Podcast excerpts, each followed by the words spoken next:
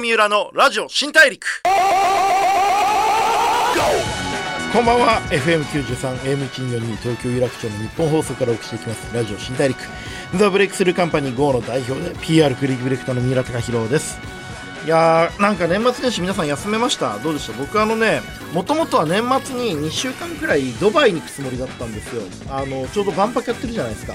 でまあちょっと今あの GO うちの会社で万博の仕事ちょっと手伝ってる関係もあってあのドバイ万博一回見に行こうと思ってたんですけれどもあの例のオミクロン株がね騒いがれて帰ってこれなくなったら会社としてちょっとシャレにならないんで僕はもう行く気満々だったんですけど社員のみんなからいや本当に勘弁してくださいみたいな。そこはちょっと三浦さん空気読んでくださいみたいな感じで非常にですねあの冷たい目で見られまして、えーそこ断念してまあなんか細かいところ京都行ったり金沢行ったりとかちょっといろんなところあの1泊2日とか2泊3日のちっちゃい旅行をいろいろ回ったりもしてました、えーどうです？リラックスできました？なんか今年はなんか割とこうがっつりこう海外に行くみたいなことがなかったんでなんかこうシームレスに1年始まっちゃってるなって感じもしてるんですけれども、えー皆さん切り替えなどいかがでしょうか。さて、えー今回やっていきましょう。いろいろなジャンルで活躍してる方にお会いしてライフスタイルでの学びや心得その方の見せるビジョンなどをお聞きしてリスナーのあなたと一緒にたくさんの発見を重ねていく番組ラジオ新大陸。今回は、えー僕もすごくお会いしたかった方なんですけれども映画監督の上田慎一郎さんをお迎えしています。どうぞよろしくお願いします。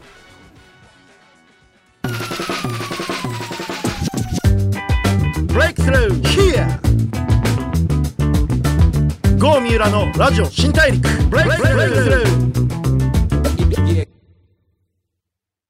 ザ・ブレイクスルーカンパニー GO の三浦貴弘がお送りしています。ラジオ新大陸。今回お話を伺うのは映画監督の上田慎一郎さんです。よろしくお願いします。よろしくお願いします。お願いします。あの僕が38歳で、上田監督が37歳って、はいほぼ同い年ですね同世代対談ということで今日同世代対談。いやお会いしたかったんですよずっ あとありがとうございます。ちょっと簡単に紹介します。はいえー上田さん1984年滋賀県出身。中学生の頃から自主映画を撮り始め、高校卒業後も独学で映画を学び、2009年映画制作団体パンポコピーナを結成。2017年初の劇場用長編カメラを止めるなが2巻から350巻へ拡大する異例の大ヒットを記録し、全国に時代ブームを巻き起こしました。えーこれ映画監督としては今、はい。デビューしてどれくらいになるんですか？えーっと、どこを映画監督とするかですけど、商業デビューは30歳ぐらいの時に、あね。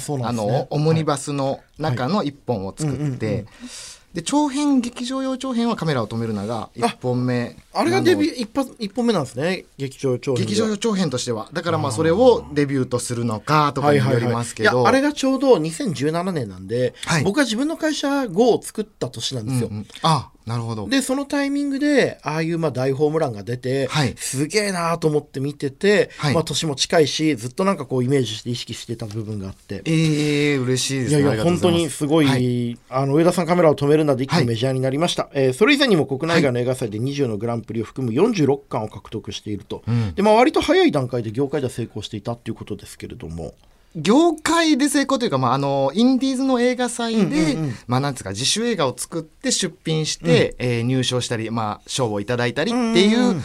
ことが続いたってことですかね。なるほどなるほど。これはい賞、を取るのがうん。割と傾向と対策が見えてたみたいな話を聞いたことがあるんですけど、はいはいはい。そういうのは今日読めてたんですか？いや、えっと、はい。傾向と対策というか、そのまあ映画祭って、うんやっぱその映画祭によってカラーがありまして、うんうんうんうん。例えばこういう映画祭だったら、まあちょっとアート寄りの映画の方が入選しやすいとか、えーまあでも、おおむね、やっぱりこうエンターテインメントよりも、うん。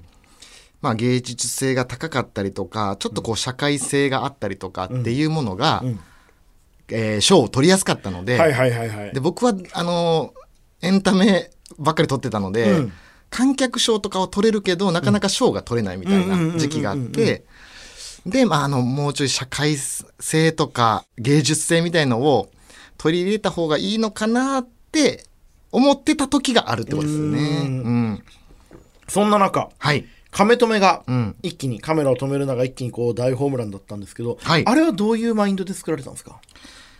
そうですね。まあ、あの、ここまでだから短編が多かったんですよ。短編を7、8本ぐらい連続で作ってて、いよいよまあ長編を作ろうかっていう時に、まあ、お話を、ん超ワークショップという、まあ、演技レッスンを通して一本映画撮れないかと。うんで、まあ、もともとカメラを止めるなの、あー構想があったので、えーこれを作りたいな。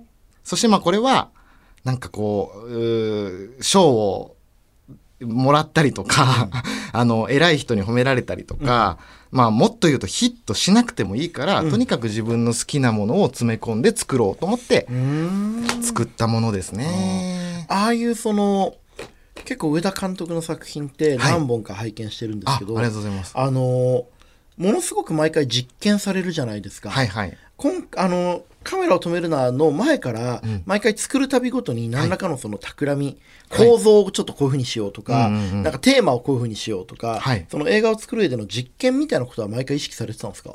そうですね。それは映画に関わらず多分生き方として、うん挑戦がないと作れないっていうのがあると思います。うん。ん。ううん。うん。うん。うん。うん。そのなんかそこに新しいハードルがあったりとか、うん。自分なりのそのなんか問題を作っておかないとできない。できそうなものを作ってどうするって思うというあかー。だからね不安がないと不安ですね、作るとあーなるほどね。はいこれ普通にやったら普通にできちゃうんだけどいいんだっけみたいな。その、うん。あのやめとけって言われるものしかやらないっていううんうんうん。感じです。なんかこう普通にやったらこれ普通のものになっちゃうんだけどそんなんやっていいんだっけどうすんだっけこれみたいな。いやそうですね。それこそだから完全に仕事になっちゃうので、うん本当に挑戦とか、うん。これできんのっていうん。何かうん。実験がないとあ作れない性分なんでしょうね。もすげえわかりますね。あの、まあ、僕もまあ広告って仕事柄どうしてもその物を売らなきゃいけないとか、はいはい。この企業全然有名じゃないんでどうにかしてくださいとか毎回その課題があるんでなんか考えられるんですけど、課題がないとはい。何からやっていいか分かんないって結構あるので、そういう意味ではすごいこう毎回いろんなこうハードルを自分に課して作られてるっていうのがすごく僕もなんか理解できるっていうか、すごい伝わりますね。でもやっぱりこうめちゃくちゃ一気にはい。こうメジャーになって、はい。こうどうでした？やっぱ親戚増えたり元カノ増えたりしました？元カノは増えませんけど、あのまあ確かにあのめちゃくちゃ久しぶりの人から、うん。あの連絡が来たりとか、あと例えばやっぱそれまではこう無名の監督だったので、まあまあまだまだはい。若手のはい、まあ、映画祭でなんかそのプロデューサーの方とかにご挨拶してもすごい邪険に扱われたりした、うんしてたのうんうん。にこう映画祭とかで同じ人に会った時に「上田さん」みたいな感じでこう手のひらを返すような対応になったりとかそういうことはやっぱありましたね。まあ、まあリアルですよね、うん。そういうことってありますよね、しなんかめちゃくちゃ気を使われるようになったので、逆になんか気を使っちゃうんですよね。ああ逆にね、うん。はいはいはい。なんかその自分の発言で周りがわたわたしすぎちゃうから、こう逆に何も言えなくなっちゃうみたいな。そうそうなんか発言力が強くなりすぎて、なんか風通しが逆に悪くなっちゃったりとかうんうんうんうんうんもありまし。たし、うん。でもその大ヒットしてん。ホームラン打って、はい一番良かったことってなんですか？逆に。まあ、一番良かったことは、自分の好きを信じるってだけでいいんだなってそうで思ったことすよね。ですかね。なんかそのあ俺はうん。これをやってていいんだと、自分の信念とか自分の感覚を信じていいんだって思えますよね、一個当たると。そうですねうんだそれは一生もんのものなので、あのそれが一番大きかったですかね。だから僕自身はあんまり何か変わったってことはないですけどね。人間関係はやっぱりでも結構変わりましたけどね。あそうですか。どう変わりました、みんなこうなんか寄ってきました？寄ってはきましてきますよね。はい、あの、たくさんありがたいことにたくさんオファーいただき昔から応援してたよみたいな。いやお前久しぶりな15年ぶりに連絡してきても何なんだよみたいな。はいはい。それこそあの、元カノだ結構連絡来ましたね。元カノ連絡来ますよね 来その時ね。ね、はい。あるあるですよね。はい、でもみんな結婚していましたけどね。はい。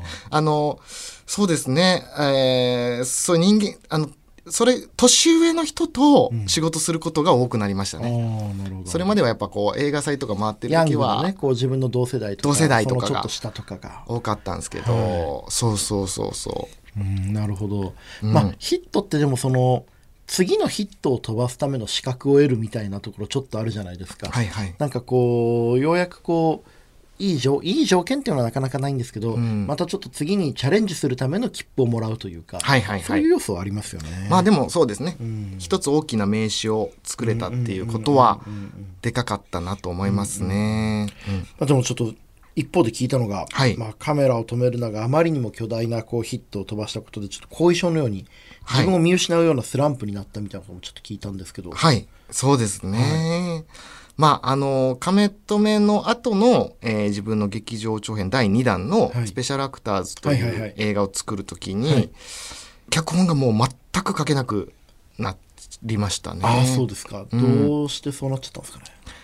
まあ、あの、亀止め、まあ、プレッシャーですね。うん。あの、端的に言うと、あの、いろんな言葉を、まあ、半年以上にわたってかけられたので、すごいねとかこうまたいうの頼むよみたいな。次そう、次めちゃくちゃ楽しみにしてるよって言葉もそうですし、また亀止めみたいの頼むよっていうのもあるし、それ一番ムカつきますよね。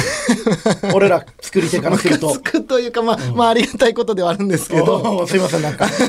俺はムカついちゃうんですよね。あそうなんですね。なんか、あ、亀止めみたいのお願いっていう人もいれば、亀止めじゃないみたいの見たいっていう人もいる。で、まあ、様々な意見とか感想を浴びすぎたせいで、結局今俺は何作りたいんだっけなっていうのが、なんか分かんなくなっちゃっ。どってちだよとかみたいなね、うん自分の感性を周りの人にどんどんこう渡しちゃってって、はい。自分の芯がちょっと見えなくなっちゃうみたいなとこってありますよね。そうですね。本当自分が何なのか誰なのか分かんなくなってしまい、あと結構あの得意なことやったわけじゃないですか。得意っていうかそのやりたいようにやったわけじゃないですか、亀止めは。うん。で要はあそこに自分のやりたいことがたくさんあって、はい。でその後2本目作る時に、はい。なんか一発当たっちゃったせいで、はい。自分が何作っても、うん。自分で自分のカバーカバーをしてるような。なんかこう自分が自分の過去の作品のいいところをもう一回やろうとしてるような自分を見つけちゃって、はいはいはい。すっげえ嫌な気持ちになる時ないですか？ああ、わかりますわかります。まあ、一度やったことはやりたくないなっていうのはありますけど、うん。まあ結構やっぱりね、どんなもの作っても、うん。作家性というものはどうしても残ってしまうので、うん。まあ、亀止めとスペシャルアクターズとかも結局まあ亀止めと同じやないかいみたいな言う人もいれば、あ亀止めとは全然違ったっていう人もいて、まあもちろん感想意見は受け止めますけど、受け止めすぎるのも良くないなと思いましたね。うんうんうんそうっすよねなんかまあ褒められたら嬉しいしまあ、うんけなされたらそれはそれで聞いとくけどまあ一旦最終的に自分の作品を信じるのは自分しかいないし、自分の一番のファンは自分だっていう気持ちになっちゃう時もありますよね。そうですね。自分が、基本的には僕は、自分が見たいけどまだないものを作ろうとしはしてますね。うん映画やっぱ楽しいですか作ってて？楽しいですね。うん。映画以外は、あんまりうまくいった試しがないので、ああそうなんですか 他にもいろいろやってみたんですか？なんて言うんですかね、あの、まあ何をするにも結構全力タイプではあるんですよ。はいはいはいはい。例えば、バイトとか携帯ショップでバイトしてたりとか、うんうんうんうん。コールセンターでバイトしてたりする、うん。でも結せっかくバイトの時間やけどなんかナンバーワンになりたいっておおそこはすごい頑張るタイプなんですね。そうそうそう。こんなものを、いや、クリエイターの人とかっはい。て売れる前は当然いろんなバイトもありますけど、うん。はい。こんなの俺がすることじゃねえみたいな、はいはい。ちょっとこうネガティブな気持ちやる人も多いじゃないですか。はいはいはい。上田さんそういうのも、ここのコールセンターで一番になってやるみたいな。そうそうはいはい。めちゃめちゃ前向きでいいじゃないですか。そうですね、なんかあのそれであのやってみるんですけど、うんうん結構平凡な結果しか出なくて あ、普通に平凡なんじゃなくて、はいナンバーワン目指してるのに平凡なんですね。そうなんですよ。で、なんか、例えばこう、コールセンターで新聞みたいの作るよ、みたいな、そういう時はすごい活躍できるんですよね。おなんか作り物はね。そうそう。はいはいあ、なんかコールセンターでこんな新聞作るんだ、みたいなこととか。そこでは実験しないんですか？あそこで新聞に見せかけて実はチラシの仕組みで作ろうよとか。でもなんか、あのすごい攻めた新聞をみたいなの作ったりとか、うんうんうんうん例えばこう携帯ショップで携帯売るときは、なんかこう、えー販売員がえーモチベーション上がるようなシステムを作ろうと思って、うんうんうんなんかこう地図みたいのを作って、なんか沖縄から1台売れたらこうだんだん北海道に近づいていくみはいたいな。はいはいはい。目標を作ってみんなでちょっとこう、その努力が可視化される仕組みを作そうです。るみたいな。はい。で、そういうのは作るのは得意なんですけど、まあ販売員としてはすごい平凡な。販売員が頑張る仕組みは作るけど、はい販売員としてはまあ普通に。そうそうそうでも、あのーうん。優秀なプレイヤーがはい優秀なマネージャーになるとは限らないですからね。そうなんだなと思いました、うんだから。うんんううんうんだからどん、いや、あのーだから、販売員としては平凡で、ん。で、そこまで努力してるように見えないやつがすごい台数打ったりするんですよ。やっぱりそれはなんか、プレイヤーとして向いてるんだなって思うし、まあだから自分にはクリエイティブの仕事しかやっぱ向いてないんだなっていうのが、んんん逆に分かりますよね他のことも真剣にやると、はいそれが向いてるか向いてないか自分がやるべきことかどうか分かるからそうなんですよ。中途半端にやってると一生分かんないですもんね、うんそうですね本気出したら俺はできるはずと思いながらダラダラやってるからはいはいはい。諦めるにしても続けるにしても一回本気出さないと意ん思決定できないっていうところありますよね、そうですね。うん。こっちの道はダメなんだってね、自分でわかると。うん。映画監督って、はい。脚本作ってキャスティングのイメージをまあなんとなく固めてでコンテ作ってはい。撮影して編集待ってっていうめちゃめちゃ大変な仕事ですよね。まあでも、はい。脚本も編集もしない人もいる。まあまあそうですね。多いのえで、編集しない人っているんですか？あ、もう大、えっ、と、商業ははい。大体監督ではないですよ。編集あでも編集立ち会ったりとかそのあもちろん。編集のそのイメージコンテ作ったりとかってことはやりますよね。監修はしますけども、まあ、編集やってみてもらったものを見て、指示を出すっていう場合があ多いです。あなるほどなるほど。はい。稀に、僕らその広告のクリエイティブディレクターはわ割とそっちですもんね。ああ、結構は CM いとか。はいはいはい。でも、是枝監督とか、例えば北野武さんとかは自分でやられるらしいそうですけど。たけしさんって自分で編集してるらしいですね。そうですね。で、まあ、脚本も書かれてますしね。うんで、まあ、あの、そういう監督もいますけど、多くは、現場で OK か NG か判断する人ですね。ああ、うん。上田さんの場合は編集もご自分でやられる？はい。脚本も編集も。何してる時が一番楽しいんですか？な何してる時が一番はい上田さんが上田さんらしい瞬間なんですか、ああ、その、そのね、全部なんですけど、全部楽しいんですけどどれか一個って言われたら、現場ですね。うーん撮影の瞬間。撮影してる瞬間みんなで。うん。うんうんなんか、脚本を書くのも編集するのも、まあ基本一人なので、うん。うん。あの、現場だけがん。トラブルが起きるというか、うん。自分の想定を超える何かが起きるっていうね、そうそうそうそうそうそうそう、なんかそのより、あの、外れた、線路から外されたところに、なんかこう、思いもよらない、こう、お宝があったりとか、みたいなことがあるので、そういう瞬間が一番楽しいんですよね、なんか。だからなんか、僕は割とそのワークショップで作ってきたのもあるので、はい。脚本もリハーサルもめちゃくちゃこう練り込んではい。作るんですけど、はい。現場ではなんかそれが壊れてほしいなと。だからまあ予定調和が本当に嫌なんでしょうね、うん。まあ、実験があったりチャレンジがあったり何かこうぶっ壊れる瞬間が見たいっていうかそうですよかね。自分多分上田さんってすごい緻密にものを考えられる方だけど、はい。その緻密にものを考えたものがちょっと外れる瞬間を見たいっていう欲求があるんでしょうね、そうですね。でもそういうものしか感動しないですもんね。なんか作り手の予想の中で作れるものって、はい。はい。結局作り手のなんていうのかな予想した通りの感動しか作れないっていううか、ん。まあ、そうですね。あの、人知の及ぶところまでしか行けないというか、そうなんですよね。だから、想像を超えた何かが起こって、作品が壊れて、ん。で、壊れすぎたものを編集で再、でもう一回整えるみたいな。みたいな。あ面白い、はい。うん。はい。脚本で一回完璧なストーリーを作って撮影で一回ぶっ壊して編集でもう一回なんとか形にするっていう。そうですね。はい。これはなんか、僕は構築と破壊と再生って呼んでるんですけど、この過程を踏まないとなんか、スペシャルな映画にはなりづらいですよね。これちょっと聞きにくいんですけど、はい。どれがとは言わないですけど、はい。今回スペシャルにならなかったなと思いながら、うんうんなんとかはい。こなす場合もあるんですか、いや、なくて、うん。あのー 例えば、僕も会社員ではあるので、うんなんていうんですかね、えー、ウェブ CM の、うん。まあ、小さいウェブ CM みたいなのを頼まれた時とかに、でもめちゃくちゃ傑作にしようとしてしまうんですよ。うんうんうん頑張ろうとしてしまう。で、怒られる時はあります。いや、こんなウェブ CM はあやりすぎてね。もう少し、うんあの、仕事としてさっとやってくれみたいうんうんうんうんな。なんで持ち出してまでここであでもわかる、うんうんうん。やるねみたいな。でもまあ一回一回僕らにとってはね作そうなんです品だし、うん。一回一回僕らにとってはその存在を問われてますもんね。だってつまんないもの作ったら後で絶対言われますしね。いや、そう。まあなんか、一番は自分が見張ってるというか、うん。そうですね。だからまあ、あの、もちろん、ああ、もっと壊せたなとか思う時はありますけど、あの、ただ淡々と仕事をしたことはあんまりないと思います。はい。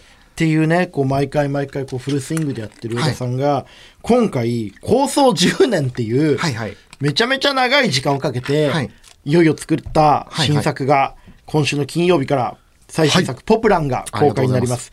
えーちょっとストーリーご紹介します。はい ある日突然、自我を持って家出をしてしまったポプラン。はい。時速200キロで飛び回るポプランは家出してから6日以内に捕まえないと元の場所に戻らないという。はいそして主人公田上は皆川、あ、皆川洋二さんが、はいえー自分、まあ、すなわちポプランですね、ポプランを求めて自らの過去を振り返ることになるというストーリーですが、これポプランって、はい。まああれですよね。あれですね。みんな持ってる。まあみんなとか人類の半分が持ってる。はい。ポプランですけれども。はい僕もポプランを、はい。まあ、毎日いじってますし。毎日いじってるポプラン触んない日ないですよ。あ、まあまあまあ、そうです。ポプランいじんない日はないです僕は。おしっこしますからね。はい。おしっこするときはそう触りますよね。まあ男の人についてるあれです。はい、でもそのポプランなんですけれども、まあ本当になんていうか、こう、最初はネタ映画というか、バカそうな笑える映画かなと思いきや、めちゃめちゃシンプルで、その、なんていうのかな、まあ、ある種古典的なというか、こう自分の大切なものを見失ってはいけないよっていうのぶといヒューマンドラマみたいなところがあると思うんですけど、これははい。どういうことで作ったんですか、今回？そうですね。あの、ちなみにやっぱり構想10年とかっていうものっていっぱいあるんですよ。んやっぱ映画ってやっぱ形になるまでにめちゃくちゃ時間かかるので。そうすね思いついてからはい形になるまでめっちゃ大変ですもんね。そうなんです、公開までも時間かかるし、まあ10年前20代後半フリーターの時に、まあふともうちょっときっかけを忘れてしまったんですけど、とにかくあのその当時はあの1週間に1本誰に頼まれたわけでもないんですけど、オリジナルの企画を考えるっていうのを自分に課してて、その中で思いついた、奇抜な最初はアイデアに過ぎなかったんですけどすぐにその時脚本書いて、そしたらまあ自然と自分探しの旅っていう風になっていった、なるほどなるほど。はい。成功した経営者のポプランがある日突然いなくなって。あその時は、主人公は全然違いましたね。小さなバーの店長でした。へえでもそっからだから結構その自分自身をこう取り戻すとか自分自身の一番シンプルな部分を確かめるみたいな、今の時代っぽいストーリーにするためにそうやって設定がいろいろ変わっていったって感じなんですかね。まあ、自分が変わったから物語が変わったんでしょうね。あのポプランの主人公にやっぱりこう、はい。上田さんの、はい。まあこうちょっとある程度今こうね成長されてきて成功されてきたご自身のこう、はい。キャリアも投影されてる部分がやっぱあるんですか？あると思います、それはあのーえー僕もやっぱ成功も失敗もしましたしもちろんもちろん。うん。結婚もして子供もできましたし、まあ、さっき言ったように自分をこう見失ってしまうようなこともあって、やっぱそれがかなりあのにじみ込んでしまいましたね。うんでも今回のポプランは結構、はいなんていうかこう上田さんのまあ本気がもうみなぎってる作品だと思うんですけど、はいはい。どういう人に一番見てほしいですか？まあ、うーん、まあ、最初、その、できてから取材とか受けながら思ったんですけど、なんか迷子になってる人なんですかね。人人生の。うん。自分を見失ってしまったそれこそ人とか、なんかどう生きていいかわからなくなってしまった人とか、ですかなるねほ。ど。やっぱりこう自分のねポプランをちゃんとこう握りしめてはい。何がしたいのか考えろよっていうこう自分が最初はどこから来てどこに向かおうとしてるのかもう一回ちゃんと考えろよっていう、めちゃめちゃシンプルな熱いストーリーですよね。そうですね。でもなんかすごい見た人によって全然感想がこ、10人十色で、ああやっぱりポプランとの向き合い方は人によりますか？そうですね。なんかその、まあ、おっしゃるようにおバカ映画に、だ本当に単純におバカ映画として楽しんだっていう人もいれば、哲学映画としてすごい考えさせられたみたいな人もいるし、すごいなんか哲学的なはい。偶話というか、はいはいそうですね。いうイメージがありますけどね。そうですね。うん。確かに偶話みたいなものってあんま実写映画でないので、うんそういうのもイメージ、あ、まあそう、カフカ、変身、カフカの、カフカっぽい確かに、うんうんカフカのある日虫になってたみたいなイメージで、ある日自分のポプランが200キロ飛んでっちゃったみたいな。そうはい。そうですそうです。だからなんかそのまあジェンダー的なこととかをすごくこう考えさせられたとか、なんか本当まあすごい社会批評映画に見えたとか、なんか見る人によって本当にこんなにも変わるんだなっていう面白さがありますね。そうですよね。まあそのジェンダーで言うとやっぱり女性の方の生き方も大変だということは当然大事なんですけど、はいその一方で男が男らしさを演じなきゃいけない社会も大変だっていう、あの今のまあ一個ジェンダーがこの5年くらいでまた一歩半歩かな進んだ時代だと思うんですけど急速にアップデートさその部れましたよね。分に関してもすごくジャストミートしてる映画ですよね。ああそうだとは嬉しいですね。うん。というわけでね、映画ポプラン、あの、はい1月14日から、えーテアトル新宿他で全国公開になっておりますので、ぜひ、スクリーンで見ていただきたいなと思っております。上田さん、ちょっとまだ全然話し足りないんで、来週もご登壇お願いします。こちらこそよろしくお願いします。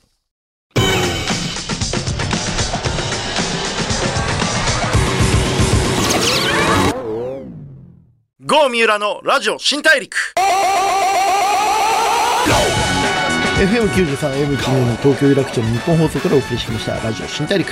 映画監督の上田慎一郎さんをお迎えしてお話を伺ってきましたがいかがだったでしょうか？いやーなんかねポプランの話良かったっすよね。やっぱこう本当はね毎日毎日握りしめなきゃいけないものなんですけどね。こうついこう自分の中でこう見失ってしまうっていうかこう自分の環境ってやっぱどんどん変わってっちゃうしあの自分を信じるのと自分を疑うのってすげえそのバランスが大事だと思ってるんですよ。あの自分を信じなきゃいけないはもちろんそうなんだけど同時にこんな自分でいいんだっけとか自分がやってることって本当に正しいんだっけ自分がやりたいことなんだっけってことを疑う気持ちも多分大事で。その両方のバランスが狂っちゃうことってやっぱ生きてるたくさんあるんですけどそのバランスをどうやって取るかっていう映画だったのかなとも思ってます、えーぜひちょっとね映画館で皆さん見ていただいてあのツイッターとかでもね感想をぜひ投げていただきたいなと思っております、えーそれでは次回も一緒にたくさんの発見をしていきましょう。ラジオ新大陸。お相手はザ・ブレイクスルーカンパニー GO の三浦貴弘でした。